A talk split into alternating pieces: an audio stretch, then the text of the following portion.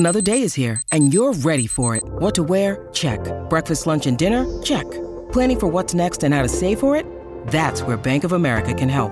For your financial to-dos, Bank of America has experts ready to help get you closer to your goals. Get started at one of our local financial centers or 24/7 in our mobile banking app. Find a location near you at bankofamerica.com/talktous. What would you like the power to do? Mobile banking requires downloading the app and is only available for select devices. Message and data rates may apply. Bank of America NA, member FDIC.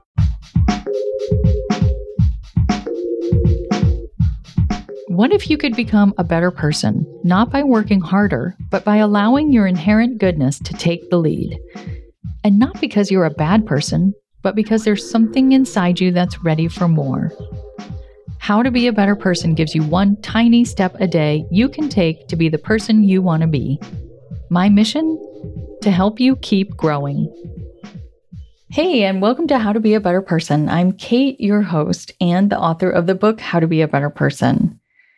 I'm talking about time this week, specifically as time relates to your energy. Because if you think about it, time seems like a fixed commodity. There's only 24 hours in a day, etc. But that's only one way to experience time. That's the objective way, the slice and dice and measure and tangible scientific way. But there's also a subjective way to experience time.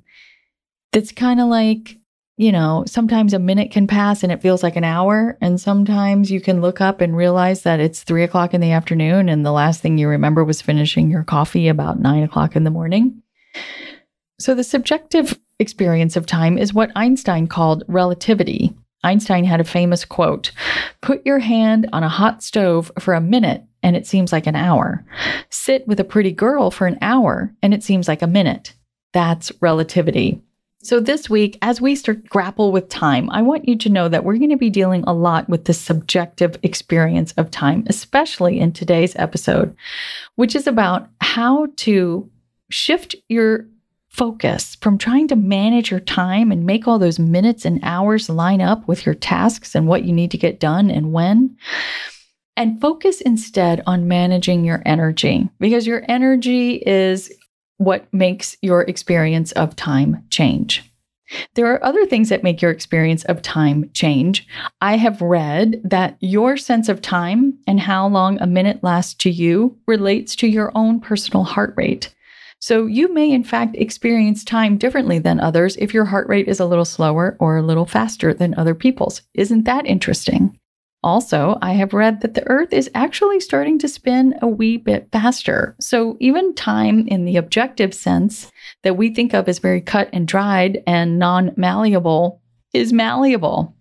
This is all a prelude to say that time isn't just this tangible thing that you can parcel out and have it behave in predictable ways. So let's stop trying to make it our bitch. What do you say?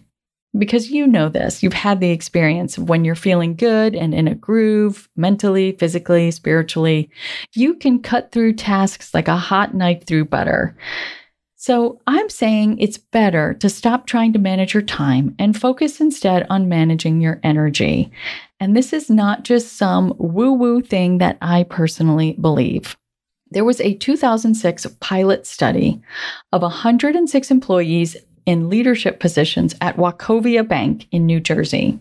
So some consultants came in for 4 months, and once a month, they taught these 106 employees important energy maintenance techniques. Things like taking breaks, getting movement, expressing appreciation, and reminding themselves of their purpose. After the intervention, they assessed the impact of these energy management techniques by comparing the group to a different group of Wachovia employees at other locations who didn't receive the training. You'd think time is money and that taking the time to do these things that manages their energy would negatively impact their productivity and thus the revenue that they produced, right? This was a bank after all. But that's not what happened. The researchers assessed the revenue that these folks were responsible for and found that the study participants had brought in 13% more revenue from 3 different kinds of loans. This was a bank that we're talking about after all. And they brought in 20% more revenue from deposits when compared to the group who didn't focus on managing their energy. you got to hand it to them. It's pretty smart to measure the financial impact of the program so that more companies would buy in. But of course, money isn't the only measure. 68% of the study participants said that focusing on their energy positively impacted their relationships with clients and customers, and 71% said it had a noticeable or substantial benefit on their productivity and performance, meaning they not only performed better, they felt better about what they accomplished at work, and they deepened their relationships. And isn't it such a drag on your happiness and self-esteem when you feel like you're only doing meh work and you're not really connecting with the people that you're working with? The researchers shared their results in an article for the Harvard Business Review that I'm linking to in the episode notes if you want to read more about it. I think it is fascinating. I've got 3 specific ways for you to start thinking about how to manage your energy for more satisfaction and impact right after this break. When you need mealtime inspiration, it's worth shopping Kroger, where you'll find over 30,000 mouthwatering choices that excite your inner foodie. And no matter what tasty choice you make, you'll enjoy our everyday low prices, plus extra ways to save, like digital coupons worth over $600 each week. You can also save up to $1 off per gallon at the pump with fuel points. More savings and more inspiring flavors make shopping Kroger worth it every time. Kroger, fresh for everyone. Fuel restrictions apply. At Evernorth Health Services, we believe costs shouldn't get in the way of life-changing care, and we're doing everything in our power to make it possible. Behavioral health solutions that also keep your projections at their best? It's possible. Pharmacy benefits that benefit your bottom line? It's possible. Complex specialty care that cares about your ROI? It's possible. Because we're already doing it. All while saving businesses billions. That's Wonder made possible. Learn more at evernorth.com/wonder. Welcome back. All right, let's talk about some really practical ways that you can manage your energy, which will help expand your awareness and your good relationship with time. The first one is to take more breaks. So we operate in a certain type of cycle called an ultradian rhythm. This is a natural cycle of focus and energy that runs in 90 to 120 minute cycles. So that means you can think of your day in 1.5 to 2 hour chunks.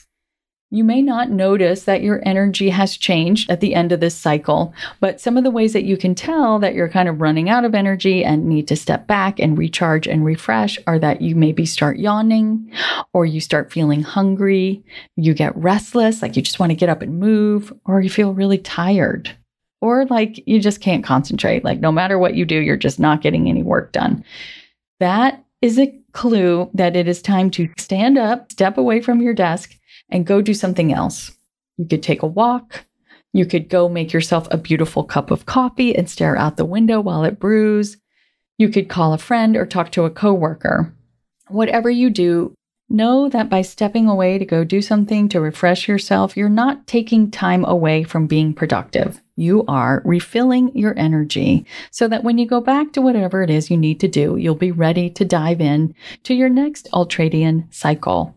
Something else powerful you can do to change your energy is to change your environment. When I interviewed Dr. Michelle Braun, author of The High Octane Brain, on giving what your brain needs to focus, she shared that our brains are highly influenced by environment. So if you need to change your energy, change something about your physical environs. For me, that might mean moving to a chair. I have a chaise lounge in my office. I could step away from my desk and go sit on my chaise. If you're in an office, it could mean you go sit in a conference room without your phone and get something done. It could also mean doing something to just change the way your environment feels, like turning on music, opening a window, lighting a candle, or clearing off your desk. And then finally, a better way to get in sync with your energy is to match your tasks to your energy level. So you can do things like answer emails, pay bills, schedule stuff when you're low energy. And then work on the thing that's going to make you feel accomplished and relieved when your energy is naturally high. I did a week of episodes on raising your energy level back in March. They start with an episode called When I Say Energy, I'm Not Talking About Pep. So if this idea appeals to you and you missed these earlier episodes or you want a refresher, scroll back a couple dozen episodes in your feed and look for the Tending to Your Energy tag in the episode titles. And be sure to come back tomorrow when I'm talking about changing the way you go about scheduling your time. I think this kind of flies in the face of what we normally typically do, and it can create such a different experience for you. I hope that you will come back. How to Be a Better Person's theme song, Left for Deadish, is by Junior 85. The episodes are mixed by Sound Advice Strategies. If you liked what you heard in this episode, share it with someone you think would like it too. Your voice matters. Also, How to Be a Better Person has an official newsletter that sends the past 5 episodes and a well-chosen meme to your inbox every weekend. Sign up at BeABetterPersonPodcast.com and click on Get Podcast News. I also love to hear from listeners. I mean, I love it. Send me an email by clicking on the Contact Kate button at BeABetterPersonPodcast.com, or you can tweet me at Kate W. Hanley, don't forget the W, or find me on Instagram at Kate Hanley Author. I look forward to connecting with you.